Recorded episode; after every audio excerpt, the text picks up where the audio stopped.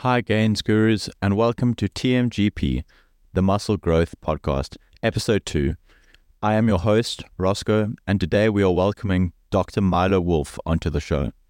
At the age of 14, Milo transitioned from soccer to a new passion, elevating his home workouts to the next level.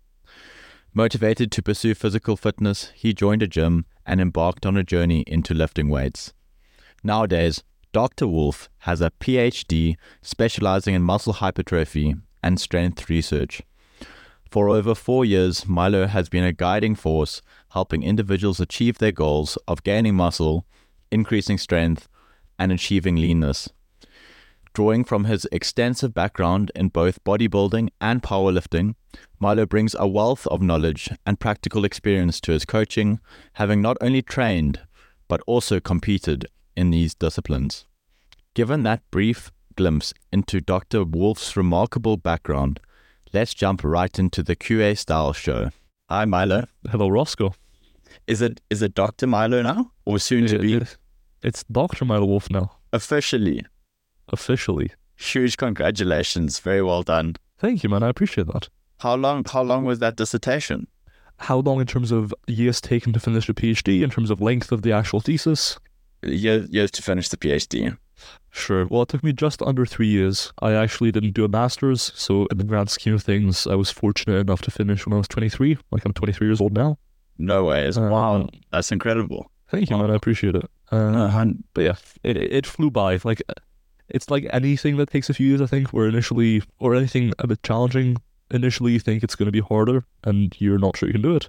And then by the end of it, you're like, wow, it's flown by, really. So and it's done. And now you're Dr. Wolf. I'm Dr. Wolf now, dude. Who does the family, actually? Oh, oh, what? There's three doctors in your family, or three PhD. That is correct, yes. I'm Wow. third, yeah. Very impressive. Very impressive. Who else in your family has a PhD?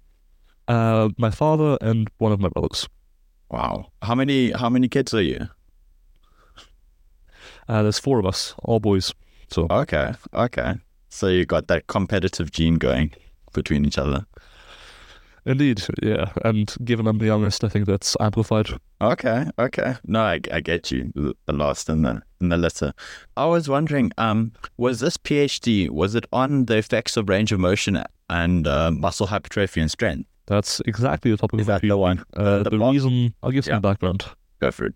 Hey, the one that got me uh, in trouble with Paul Carter, for example. Um, so the reason why I did this PhD f- to begin with, before I go into the results a little bit, is back in 2020, I was working for Renaissance Periodization, and I had a general interest in the their stance on full range of motion and the evidence we had on full range of motion.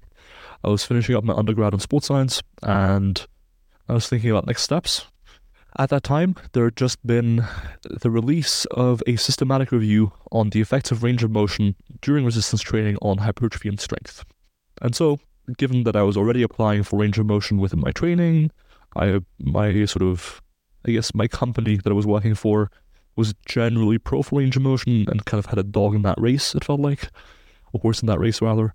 Um, and given that it was with the recent systematic review kind of showcasing that there wasn't that much data out yet, I thought, "Hmm, well, it looks like an area that could use some more evidence, right? We could use some more studies in order to have more robust conclusions about what range of motion really is best during lifting to get hypertrophy and strength. At the time, the systematic review basically concluded that a full range of motion, wherein you get a full stretch on each rep and you get a full peak squeeze, was better for hypertrophy than a partial range of motion. When you're talking about any exercise, you always have the choice of do you want to go f- through a full range of motion, so go through as much movement during that exercise as you can, or do you want to adopt some sort of partial range of motion where you perform a little bit less than a full range of motion? And in the systematic review, especially in the lower body, full range of motion seemed better for hypertrophy, whereas in the upper body, there was a little bit less data and there was a little bit less clarity as a result. And so I was like, okay, if there's only six studies overall in this area for hypertrophy, then it might conceivably be something that requires more study. And so I got started with a PhD, and three years later, here we are. Huge congrats, and that's an amazing reason for doing a PhD. And um, what was your what was your full conclusion? I think I did I did read that um, partial range of motion in the lengthened position uh, actually induced better hypertrophy results than full range of motion. Is that is that correct? That is correct. That is the long and short of it. Now, let me give you some background. First, as I just mentioned, in that 2020 systematic review by Brad Schoenfeld and colleagues, they found that full range of motion was better for hypertrophy. Our meta analysis on the topic, with a few more studies, found that actually, yes, full range of motion was better for hypertrophy than partial range of motion when you simply dichotomize the two into full or partial range motion. So it was generally in line with what a previous systematic review had shown. However, when you kind of looked at partial range of motion more closely, you can separate partial ranges of motion into different sort of categories, depending on which muscle length you're performing a partial rep at. Specifically, because a full range of motion involves, as the name implies, a full range of motion across a variety of muscle lengths, when you're talking about a small range of motion, you can kind of pick where you perform it. You can either perform it at shorter muscle lengths, right, when the muscle is more contracted or squeezed, like the top of a bicep curl, at longer muscle lengths, like for example the bottom half of a bicep curl, where the biceps are more lengthened or stretched, kind of the same sensation you'd get when you're stretching your hamstrings out, that sort of position. And then you could also do some mid range partials, or what people often refer to as constant tension reps, where they avoid both full peak contraction and a full stretch. Now, it turned out that when you broke down the comparison of full range Sorry, of partial range of motion into full range of motion versus partial range of motion at shorter muscle lengths and partial range of motion at longer muscle lengths, you basically saw that the muscle length at which you perform these partials is really important. Specifically, when partials are performed at longer muscle lengths, you get more hypertrophy versus a full range of motion. And when these partials are performed at shorter muscle lengths, you get less hypertrophy than a full range of motion. So it seemed to dictate the relationship between range of motion and hypertrophy is muscle length. So essentially, on average, when you're training, at what length is your muscle being trained? So this general principle was not just evident in the studies comparing lengthened partials to of motion for hypertrophy, but also in the broader set of studies comparing more shortened training to more lengthened training. Specifically, altogether, there's about 25 studies in kind of three or four broad categories. Category one is studies looking at two groups doing isometric contractions where the muscle length doesn't change, it stays constant, right? Like just a hold essentially. Where one group would train at long muscle lengths, so isometrics at longer muscle lengths, and one group at shorter muscle lengths. Very consistently across these five studies, better hypertrophy with long muscle length training. Then you had eight studies comparing partial repetitions at different muscle lengths. So either at short muscle lengths or long muscle lengths, doing just partial repetitions, so not even the full range of motion. And again, out of those eight studies, seven studies showed a benefit to lower muscle length training, and one study showed no difference. And then finally, you have comparisons of both shortened partials and lengthened partials to full range of motion directly. And within these studies, very consistently, lengthened training wins out again, where across five studies, one of which is unpublished, on lengthened partials versus full range of motion, four of those studies showed a benefit to lengthened partials being better than full range of motion for hypertrophy, and one study's found no difference. So altogether, there has not been a study comparing full range of motion to lengthened partials where lengthened partials were worse for hypertrophy than full range of motion. So the way I see lengthened partials right now, as compared to full range of motion for hypertrophy, is that at the very worst, you're not missing out on any growth, but it's very likely that you'll get some additional growth by incorporating them. Do you know by what percentage, um, on average, that kind of extra growth might be? Yes. So we ran some analyses that are essentially exponentiated uh, log response ratios. Long story short, generally you can probably expect a greater growth of about 5 to 10% relative to full range of motion. Wow, that that's quite a significant amount. That's very um, significant. Indeed. So, should we hop straight into some of the? Um, so, you've given us a little bit of um, background into yourself. Um, can we get your journey into the world of uh, sports science? What got you into it originally, and why, why you chose to study it? For sure. So, what got me into sports science originally, back when I was about 14 or 15, I got into lifting weights. And after like a year or so of just doing some. Am I allowed to swear? Uh, sorry, Am I allowed to swear? Go for it. Go for it. Absolutely. After a year or so of just doing some dumb shit when I first got started, um, I slowly got more into reading the science behind it. I remember reading things like Stronger by Science or Strength Theory at the time, as it was known. You now work at Uh, Life Science. Mother, that is correct. Yes, I yeah. do now work at Small Okay. Life Science, which is Wow. a nice uh, full circle moment. That's very cool. Um, but yeah, basically started reading into the science a little bit more behind it. Initially, just to further my own results a little bit, I think, and then gradually started coaching people and saw reading into the science as a means to lead to greater practical results, which was kind of a cool application of evidence. And so, when I was 17, I had to decide, all right, well, what do I want to do with my higher education pathway? I thought the one thing that I seem to have nearly um, boundless interest in is sports science and lifting weights, and the academic version of that would be sports science. And so I went to the UK, did my undergrad in sports science, and then three years ago started my PhD in sports science. And that's kind of what led me here. On the way, I did compete in powerlifting and I did compete in natural bodybuilding as well. So I've got some experience in a variety of sort of strength and physique sports. But that's kind of my background as far as both academia and my training uh, goes, I guess. That's quite a background. Um, I was only sorry. Where are you from? Sure. So my parents are originally Austrian, but I was born in Belgium, raised in Belgium, and when I was 17, moved to the UK to study. Wow, that's that's really cool. Lots of lots of traveling. How was it being away from home? Was it all, all right? Well, I, I'll say the first few months of being at university were pretty rough. I think, like, Okay. especially I I was 17, so I was relatively young, but I think for most people, the first few months can be quite a, a reality change. Yeah, check, you know? Yeah, exactly. Yeah. uh, I completely get you. Um, uh, in terms of the fundamentals of hypertrophy, what is your definition, and uh, how does it differ from strength or other training? Sure. So for hypertrophy, we're generally talking about an increase in muscle size, right? That could be constituted of like a variety of things from sarcoplasmic hypertrophy, potentially, that's not as well established as some people think, to simple myofibrillar hypertrophy, that's a lot more well established than people think. Essentially, myofibrillar hypertrophy refers to an increase in the contractile elements of muscle fibers and a concomitant increase in, for example, sarcoplasm. Um, generally, we measure hypertrophy in a variety of ways, from ultrasounds to MRIs to CT, not CT scans, sorry, to um, DEXA scans and a lot of other methods. Uh, as regards the mechanisms that actually induce hypertrophy, it seems like the main one that's been most substantiated is mechanical tension.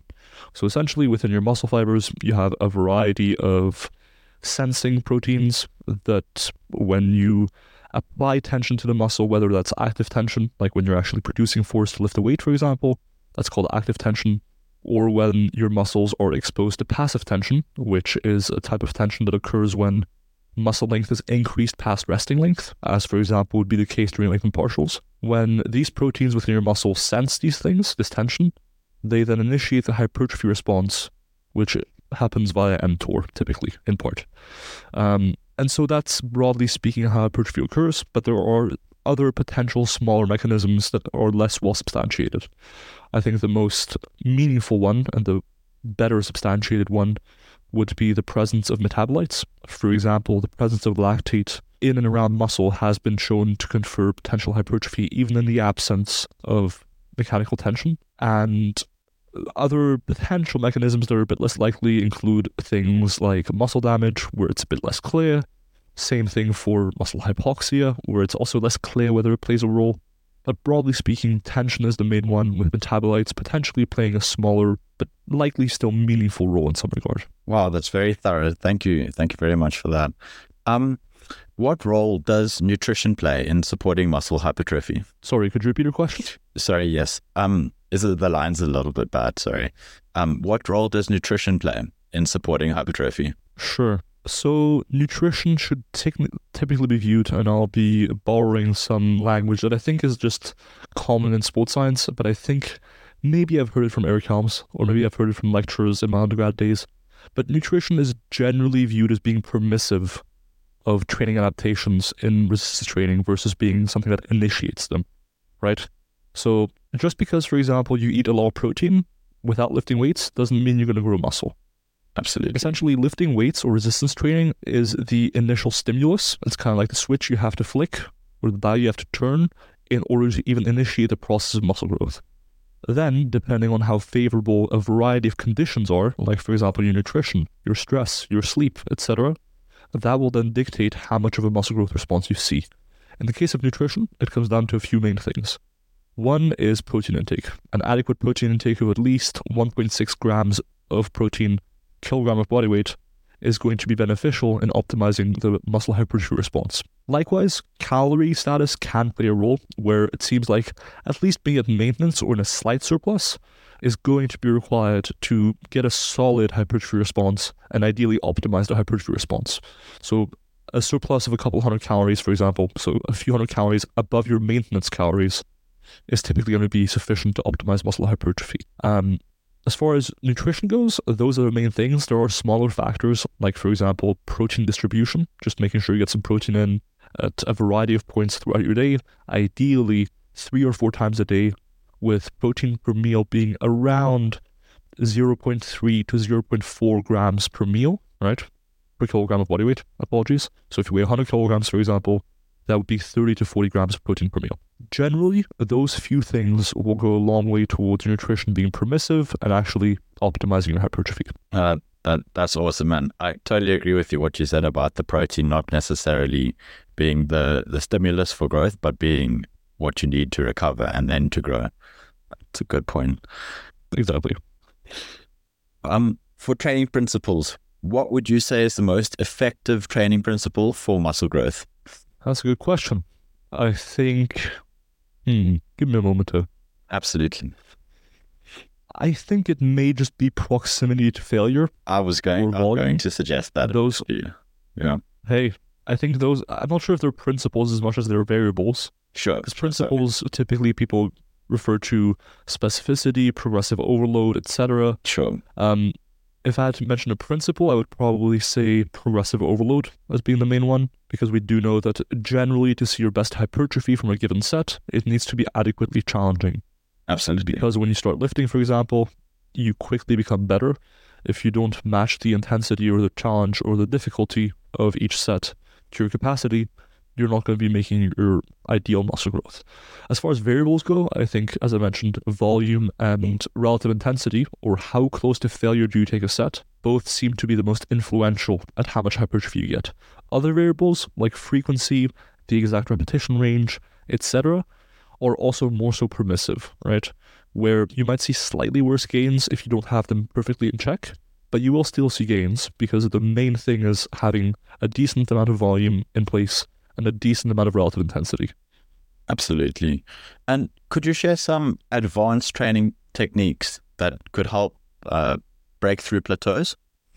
Absolutely. So I think the main one, whenever someone refers to a plateau, is first just make sure you're identifying a plateau properly. When you've been training for a few years, rate of progress is going to slow down. Just make sure you're actually dealing with a plateau and not just a natural slowing of progress. Sure. That being said, if you've identified that you've stagnated, I think the bulk of the research suggests that the one thing you can do to really break through that plateau would probably be to do more volume, provided you can recover. Right?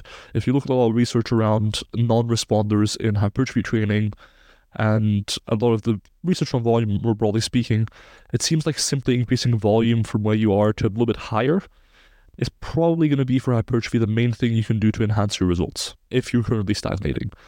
A lot of people can get away with more than they think, and I think some people that don't see progress may simply not be doing enough volume and or not enough not close enough to failure.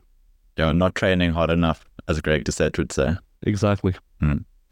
How how important is recovery in in hypertrophy? I'm sure it's very important, but what what strategies can can aid your recovery? Sure. So, as regards recovery, there's a few big things you can and should be doing, and then there's some recovery modalities that may have a role every now and then, can often come at some sort of cost.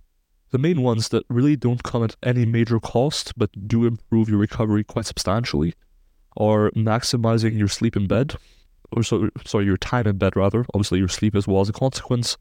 But the best, the most documented and evidence based recommendation for improving your sleep, typically provided you're not dealing with insomnia or anything, is simply to do something called sleep extension, which is when you spend an additional hour or two in bed a night in order to get a greater quantity of sleep. And that seems to be the best way to improve your sleep when things like sleep hygiene are already in place and that sort of stuff. And sleep is very consistently associated with better performance cognitively and physically, and thus would reasonably be expected to also lead to greater hypertrophy in the long term if you sleep well as opposed to poorly. So, sleep's a huge one. Another one is stress. Stress can be difficult to manage in some regards, but there are tools like, for example, mindfulness meditation and generally just stress management, like not overworking yourself, that can be helpful. But keeping stress not necessarily at a minimum, but at a reasonably low level is good, right? If you're constantly finding yourself so stressed out, for example, that it impacts your sleep, or that you're finding it uh, difficult to get sessions in, or that you're finding that your hunger is disturbed, etc., then there's a good chance that your levels of stress are interfering with your muscle growth. Then, besides stress and sleep, the main things for recovery are kind of taken care of. And so we're down to like secondary recovery modalities that have some trade offs. For example, one of the, when you compare different modalities, different strategies, one of the ones that seems more efficacious is a sports massage. But it seems as though the issue with that, even though it does help with recovery overall, is that it's relatively expensive and thus might not be something you can use all the time. Then there's other recovery modalities, like, for example, the sauna or a cold bath, where because you are you're enhancing recovery, but you're also typically messing with the signaling pathways for hypertrophy. You're typically getting greater recovery, but the expense of getting quite as much muscle growth. And so, for example, when you look at the meta analysis on cold water immersion after training, you see that people grow less muscle across multiple studies when they immerse themselves in cold water after training as opposed to just chilling out instead. And therefore, some of these reco- recovery modalities can be useful in certain contexts, but honestly, sleep and stress management are the main thing. Absolutely. And I see a lot of um, influences uh, on the whole cold water immersion and saying it's the best thing for. Uh, for hypertrophy and things, and it's just not. It's absolutely been proven now to to not be good for for growing muscle, at least. But would you say there is some benefit to it for other factors, not muscle growth, but I, I don't know, maybe at healing other parts of the body? Yeah. So it's interesting. Generally, I'm, as a sports scientist, much more familiar with the evidence around cold water immersion and hypertrophy and resistance training and recovery than I am for other benefits. Uh, from what I gather, and this is really not my area of expertise, it has substantial benefits for recovery, but again, at the expense of hypertrophy and it may or may not have some benefits for other stuff like potentially for some mental health stuff, potentially for overall health long term, and that sort of stuff. But to be honest, they seem like relatively secondary effects, especially when you compare them to like if you compare the health effects of taking ice baths versus the health effects of simply being more physically active, physically physical activity is going to play a much larger role in overall health than that. Absolutely. No, I saw that um, being physically active is one of the best things, especially in elderly people, to prevent aging and slow, well, slow it down, I guess, in comparison to people that don't exercise. Um, 100%. Yeah. Activity is the one thing that can help with longevity and with quality of life quite substantially, maybe even more so than weight management, aka keeping your weight in a healthy range as opposed to being overweight or obese. Sorry about the delay. Um, what what are some signs of overtraining, and how can individuals avoid it? Yeah. So the primary way we define overtraining syndrome in sports science, to my knowledge, is essentially whether or not performance is returning to baseline between bouts of exercising, right? And if there's a consistent and marked decline in your performance from one week to the next, and it's continuously dropping and dropping, there's a good chance that you're training so much that your body cannot recover and you're becoming overtrained. If your training stress is exceeding recovery for only a few days or like a week or two at a time, that can result in something called overreaching, which is essentially a much milder version of overtraining.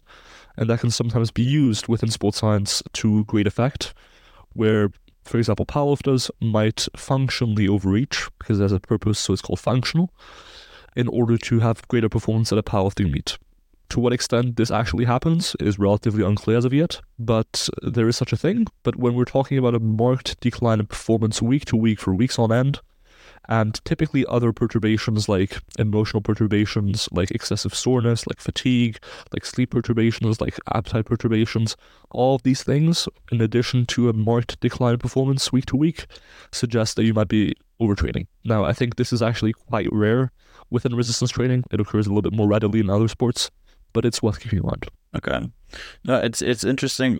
Why do you think it happens not as much in resistance training as much as other other training? And which which ones do you do you mean in particular? Yeah, so generally sports where you have a higher overall workload, and by that I mean volume typically of exercise, and volume can be simply defined as energy expenditure, for example.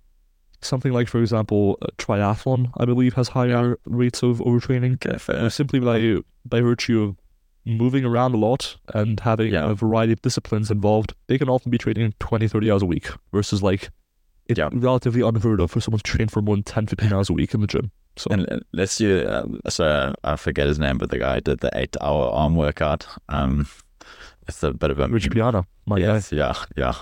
So Indeed. you just do two, two and a bit of those, and then then you're 20 hours. But hopefully, most people aren't doing that. Indeed. Are there um Indeed. Are there specific health markers that athletes and bodybuilders should monitor regularly? Yeah. So I think, honestly, if I had to name one, and uh, this is going to be rarely an issue when you're talking about an athletic population and bodybuilders who are generally in reasonable health.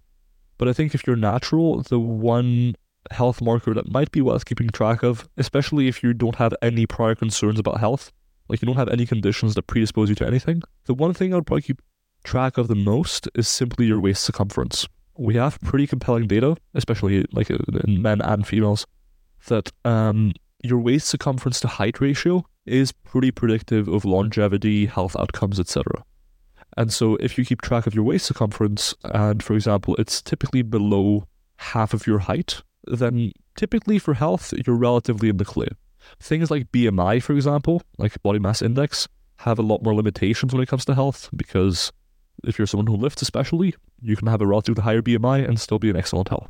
And so, even though your BMI might be overweight or even obese, Yeah, you might still be in excellent health, and it You might could have a lot of muscle. to lose weight when you don't. Exactly. BMI. Waist circumference. Yeah. Exactly. Was waist circumference, you're talking about a part of the body that does hypertrophy a little bit, but for the most part, it is impacted by Fat. adipose tissue and Yes. specifically visceral adipose tissue, with an ectopic adipose tissue, both of which are associated with meaningfully worse health.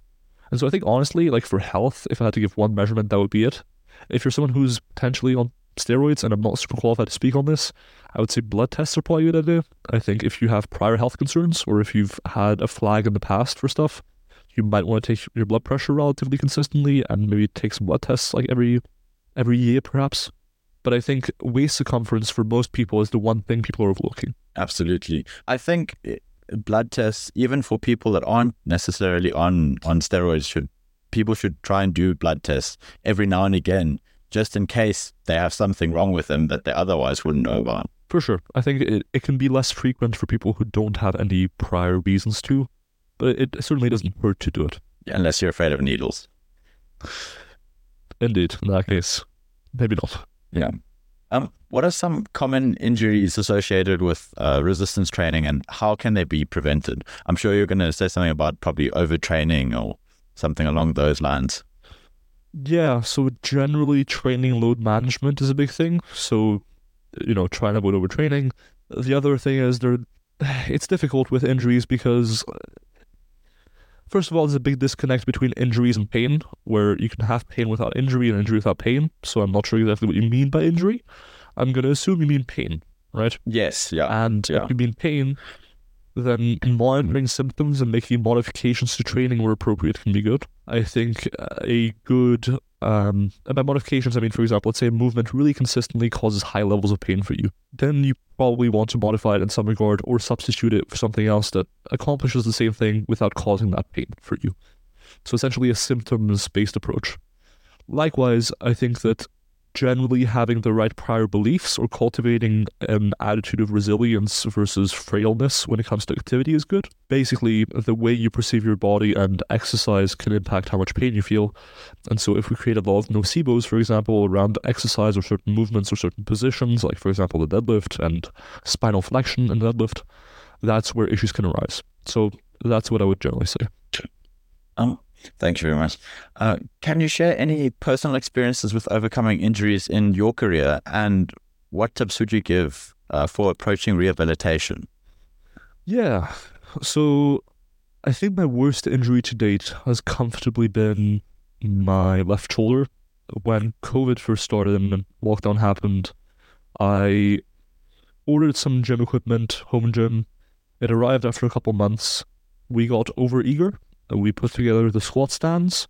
Yeah. I started training on them. A couple sessions in, I was doing some incline bench press in our garden without any spotters. And I had maybe 185 to 220 on there, something like that. And um, I went to re-rack the weight, so I was relatively close to failure, and the squat stand flipped. And so all of a sudden, I was without spotters, and I had to find a way to dispose of the barbell. And as it came crushing down on me, I essentially tried to throw it forwards, and I didn't throw it forwards to get it off of me and not be crushed. I felt my left shoulder just go and be very big, essentially. And so for about a year, if not a bit more, and it's recurring to an extent, um, I had a lot of pain, which prevented me from really training my upper body all that well. And basically, the way I trained around it was make modifications to training to make it less painful, right? And to still get a training effect in or a training stimulus while managing pain symptoms, essentially. So in my case, that was doing higher rep work, like doing 15 or 20 reps at least per set for the upper body, still close to failure, but really reducing that load. Taking in more machine based exercises because it seemed to be, be like in my general shoulder area, and machine based exercises seem to be better for it. Um, that can really vary person to person, by the way, so definitely listen to your symptoms a little bit. Um, and then gradually, as pain allowed, right? Like if my pain was below a 4 out of 10 on a given exercise, I would gradually inch closer and closer to my normal training again. And now it's gotten to the point where I don't need to avoid anything anymore because of pain. So I still have some pain every now and then, like every few months, but it's very manageable. And that's generally been the thing of like gradual exposure, gradual reacclimation to previous training stressors as symptoms allow. That's an excellent strategy, and, and thank you so much. And I'm so glad that um, you're feeling a lot better and you're able to get back to original capacity. For sure. Thank you, man. I appreciate that. How um in terms of the mental aspect of training, uh, how does the mental aspect of training play into achieving your hypertrophy goals? Sure. So, as far as the mental aspect of training goes, uh, do you mean like sort of the effect of training on mental health? Do you mean like sort of what mental strategies I might use to enhance training? So, I guess I guess that your mental your mental health could could be part of it, but also kind of when you're not feeling like training, you're kind of mentally fatigued, overcoming those kinds of uh, factors. Sure. So, with regards to feeling mentally fatigued and those sort of factors, I think that when you're talking about encouraging any sort of behavior, ideally, and again, not in my area of expertise, but ideally, from my understanding, you would want to create a, an environment that facilitates the behavior as much as possible, and you would want to make the behavior as much of a habit as possible. So, in my case, that means, for example, training more frequently rather than less frequently to make it more of a habit, facilitating the act of going to the gym, for example, by having my gym stuff ready by the door so I don't need to think a lot, remove yeah. a lot of decision fatigue or a lot of friction when engaging with that behavior. And so, even on days where I'm a little bit less motivated, just by having that ease of initiating that behavior of going to train, that simply makes it easier. I will say, I think it's a virtuous cycle in which by training, my mental health improves and my sort of vigor and other like vigor, energy, etc., improve on a day to day basis, which then again makes it more likely for me to train. And that's again relatively well documented in research that exercising improves mood states overall, as measured, for example, by the profile of mood state scale. No, absolutely. And you make a really good point about the reducing friction. And I think that's something that a lot of people don't realize how big of an impact it can have. I um, take my gym stuff to work and it's just super easy. I get dressed at work and go straight from work to gym and it's, it's seamless. Whereas I used to come home first, then get changed, then go. I don't, I don't have a problem yeah, with, with motivation, but it's a lot easier now literally going straight from from work and that kind of thing, and preparing for putting your putting your stuff out. I go to work in my gym clothes and then just put a, a button up shirt over that, and then yeah, you're ready to go, kind of like Clark Kent. Exactly. Just not as big yet, but we'll we'll get there. Hey, yes. Not quite. We'll get there. We'll get there. Yeah, we will. We will. Hundred percent. Um, Could you share a particularly, uh, I guess, a particularly challenging or inspiring experience from your own training or coaching career? I guess your shoulder is is one thing, but something else maybe or sure. Um, I think maybe the thing that people would find most inspiring or challenging was probably preparing for a bodybuilding show while also doing my PhD full time, while also doing coaching full time. So for context, I, I was coaching about 40 or 50 clients. I was doing Sorry, how many? I had some other projects going on. Um, 40 or 50? That's a lot of clients. That's a lot of clients. Wow.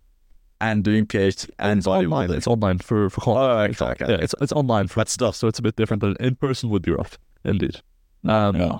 but I think that like basically if you're motivated and if you can set up your systems properly, you can do a lot more than people might think, and it can take you to further than you might have thought previously. So it's I think generally that experience of having to juggle those few things is probably the I don't know maybe the most motivational or inspiring thing that I've done. I mean, that, that that's that's amazing. Like doing so much and juggling all of that, you could get a job at any circus as a professional juggler. I'm sure. But hey, so thank you, thank you. There's another thing you can add to the CV. Um, can you talk about any turning points or aha moments in your journey to becoming an expert in, in hypertrophy and, and health? Good question. I think one of the main turning points was when I started the PhD, when I decided to take it a bit further. I Wow. In general, when you decide, okay, I'm going to invest in education at- or something, like Academia. another one would be in the first year of my, indeed, in the first year of my undergrad, for example, I bought, even though I wasn't particularly uh, wealthy at the time, first year of my undergrad, when I was 17, I purchased lifetime access to MASS at the time. So the monthly applications in Sports Science Research Review, and like just those decisions, those turning points where you're like, okay, I'm going to invest in education or I'm going to dedicate myself to spending a bit more time learning. I think those are the ones that really, in any field, make you go from a hobbyist more so than to someone that might know a bit more. And and you studied it, so you did definitely by default a bit more. Yeah, hundred percent. Um, are you familiar with the the Gains Guru's uh, hypertrophy research blueprint? Um, did you get a chance to look at it by any chance? Yeah, so I took a very quick glance at it. It basically seems to be summarizing most of the topics um, within lifting and giving some idea of the state of evidence there, correct? Yes, exactly. That's exactly it. Absolutely. Do you have yeah, any? I mean, it, it looked like a decent resource. Okay, awesome. Do you have any? No, I shouldn't say like, um, sorry, go for it. No, sorry. The line. It's it's just uh, taking time for for the line to go go through. I wanted your uh, comments, advice, anything. Yeah, no, I mean, it, it looks pretty good. I think for it to be like generally with spreadsheets, you have the concern of uh, usability. Like websites and apps are typically designed to be as user friendly as possible. I think Absolutely. if um, if the information seems decent, I think if it was more user friendly, that would be um, a really accessible resource. That that's exactly that. That's a great point to make. So the whole reason for it being in Excel is just it's in that um, data gathering phase, and um, and so we're still we're going to make it much more accessible and user friendly once we have kind of a more full um, blueprint. Awesome, sounds good, man. Thanks. Do you have any questions or specific uh, answers to questions that that you'd like to just just share in general? Um, no, and I think we've done a pretty good job of covering a lot of topics here. No, we've done uh, we've done a really a really really good job. I have some uh, audience questions um, that some people have have asked on various socials. Can I can I read them to you? Hit me, go for it. Um, The first one is from a, a female, and she said, "How can I lean out and gain muscle without getting too bulky? As someone who struggles with losing weight and is already eating a reduced in a, in a restricted calor- caloric diet and is training." Yeah. I mean, look, if you're struggling to lose weight, um, and you don't want to gain too much muscle, aka become too bulky, a really simple approach might be to stay at maintenance. Now, this will be predominantly helpful if you're like somewhat close to your target weight or target look, right? Like I think if you're within, especially if you haven't been training for very long, if you're within about five or ten percent of your target weight, then a reasonable approach might just be to stay at maintenance. And the research we have suggests that you'll still gain some muscle. It'll be a little bit slower than usual, and so you'll kind of avoid that bulked up look, but you'll also be able to circumvent the issue of finding it difficult to lose weight. So I think that's probably the best approach. Continue lifting, probably two to four times a week, ideally, for hypertrophy, and go from there. Awesome. Thanks. Um, this one's from a male. How can I put on size if I'm already eating a lot and training in the gym with a fast metabolism? I, I seem to get this question a lot from a lot of a lot of men in particular. Yeah, I mean, the long story short is either eat more or move less. Now, Yeah. from a health perspective, you'd be better off eating more Moving. because movement is probably Really? good for health. Oh, sorry, you said moving these. Sorry. I know. Yeah. Yeah. Um, so moving more is good for health, and so I would Absolutely. generally try and keep activity on the higher end, all else being equal. And as far as getting more calories in, so really when we're talking about eating more, we're talking about getting a greater amount of calories in. There's a lot of calorie dense foods out there. Um, having some more processed calorie dense foods in your diet is not going to kill your health. In fact, as long as you still have a core of say 60 to 80% of your diet coming from or calories coming from relatively unprocessed foods like whole grains, fruits, vegetables, lean meats, etc. As long as most of your diet is composed of those food groups, you can absolutely have some more processed foods that are calorie dense, like for example some crisps, what have you, right? That are more calorie dense, that are easier to eat, that allow you to get more calories in, and thus allow you to gain weight. I think that's absolutely fine as long as you still maintain for health a core of the main food groups. Absolutely. And then the last question from the audience um, What's your take on recovery and hydration? This one's coming from uh, a bodybuilder as well as a bodybuilding slash lifestyle coach, male as well. Gotcha. So recovery, we kind of covered that a little bit earlier. Yeah. Sleep management and stress management are going to be the two main things. Uh, additional strategies like massage can be helpful, especially if you can get it for cheap or for free if you know someone who does it. Um, other strategies will have less applicability, like for example sauna or cold water immersion or ice baths. Those can be helpful when you really just train too hard and need to recover, even at the expense of hypertrophy. Let's say you're cripplingly sore. But I think most of the time you're better off just optimizing your sleep, spending plenty of time in bed, getting good sleep hygiene, like making sure your bedroom is cold and not very noisy and pretty dark and that sort of stuff. That's going to be your main thing. For hydration, for bodybuilding specifically, you shouldn't need to worry too much about hydration outside of the context of potentially peaking for a show when you're enhanced, especially. When you're natural, probably not a huge deal either. When it comes to hydration, the few situations in which it might be more of a challenge are one, when you're exercising or just being in very high temperatures, two, when you're at very low temperatures, and three, when you're at altitude.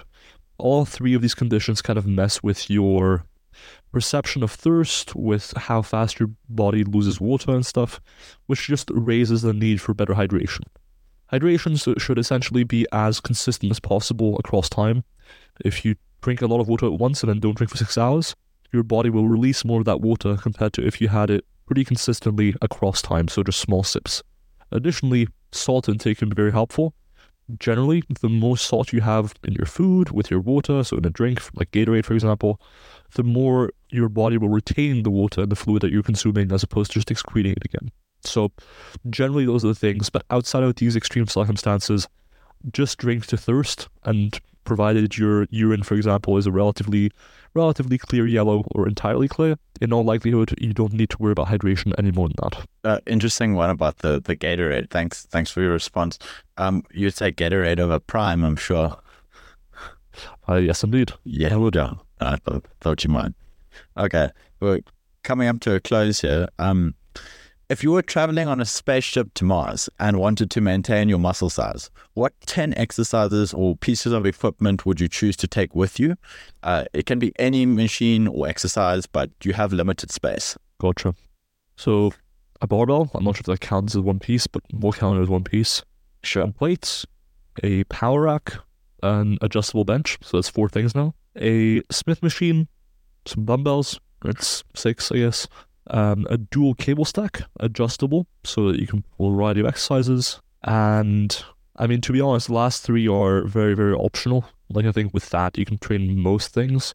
I would probably say a seated leg curl, a let's see, a seated leg curl, probably probably a leg press, and then finally, um, I don't know, like maybe a camber bar for benching specifically. That might be the best use of ten pieces of equipment, I'd say, and it'd be relatively space conscious. I think.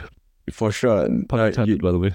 you, yeah, I, I get the very clever. No, you absolutely nailed the question, and I'm really sorry. I, I clearly didn't word it um, uh, in the best way.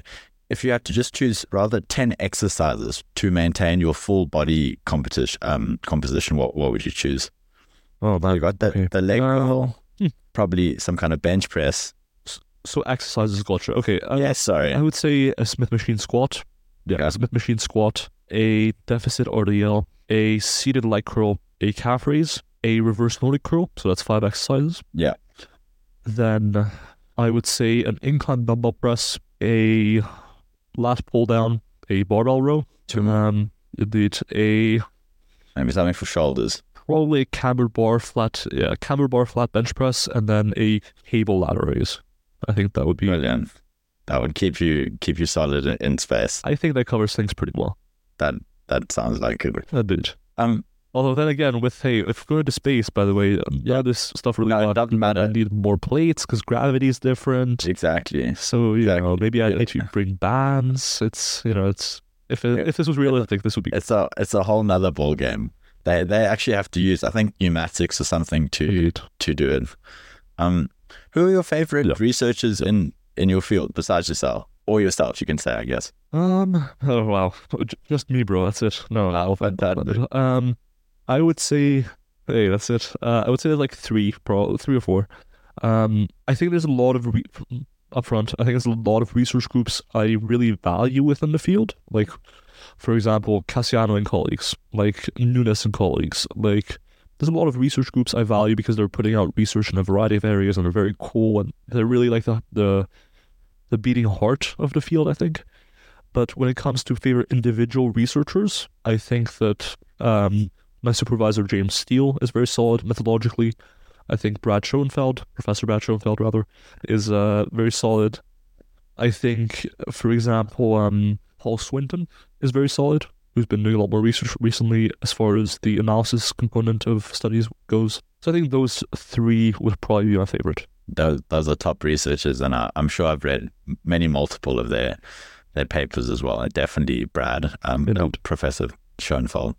Um, for favorite influences in the bodybuilding world, I know influences is a different term, but who would you who would you say besides yourself again? But you can put yourself because obviously put yourself. It's important. Hey man, I'm I'm basically an influencer now. I guess the PhD doesn't count. Um, so I would say honestly, I have a soft spot for Eric Bugenhagen, just in terms of being a bit ridiculous and absurd and all that. Um, I don't know. I, am gonna be honest with you. Like it's been years since I really watched anyone. Uh, Omar Isuf actually. Omar Isuf. Shout out Omar Isuf.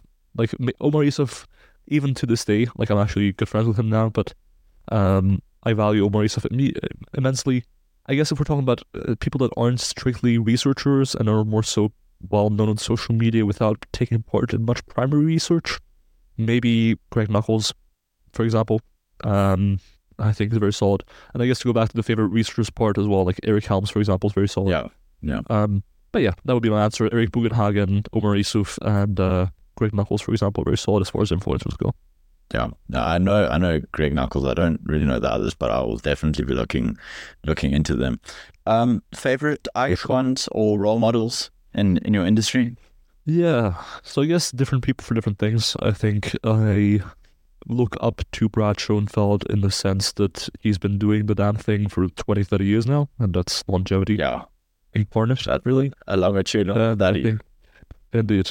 And then I think Eric Helms, in terms of being a good science communicator and generally being relatively upstanding. I think uh, James Steele and Paul Swinton, as far as understanding of methods, like I think that many sports scientists lack an understanding of methodology or critical appraisal of studies to the point that it's hurting their study design and study interpretation. So I think those would probably be the three main ones. Um, but in general, I think there's plenty of mm, pretty shady people in the industry, and there's plenty of Yeah. pretty hard working people in the industry that I do look up to. For example, like Greg Nuckols and who have you.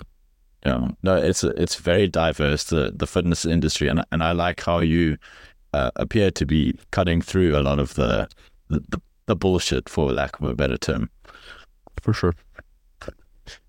Who would you recommend reaching out to and to have on this podcast? And can you put me in touch with them? Yeah, so I could put you in touch with, uh, I think one good person to have on would be Eric Helms. Okay. In general, he's a very good science communicator. I think he's also relatively involved with the space. So I'd say Eric Helms is one of the main ones. Um, yeah. But yeah, I could shoot Eric a message and see if he's interested. That would be awesome. Thank you so much. And then, do you have any closing thoughts, any parting words of wisdom um, for people that are looking to embark on their own journeys for, for muscle growth or hypertrophy? Yeah. Don't be too concerned with getting everything right from the get go. Just get going, The keep start. learning, make small changes, and over time you'll get to the right spot. Doesn't need to be perfect from the get go, and ultimately it'll be a long journey, and enjoyment and fulfillment within that journey should come before needing to optimize everything. Otherwise, you won't be sticking to it for any length of time.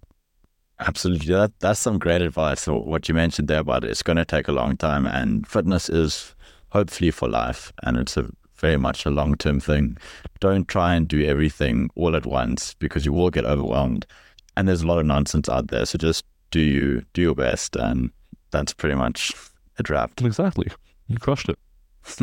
well, thank you so so so much for your time. I really really appreciate you coming onto the podcast, and uh, huge congrats on your PhD, Dr. Milo Wolf. Thank you once again. Thank you, man. I appreciate it. Thank you, sir. Goodbye, Gains Gurus. Thank you for listening, and see you on the next episode of TMGP.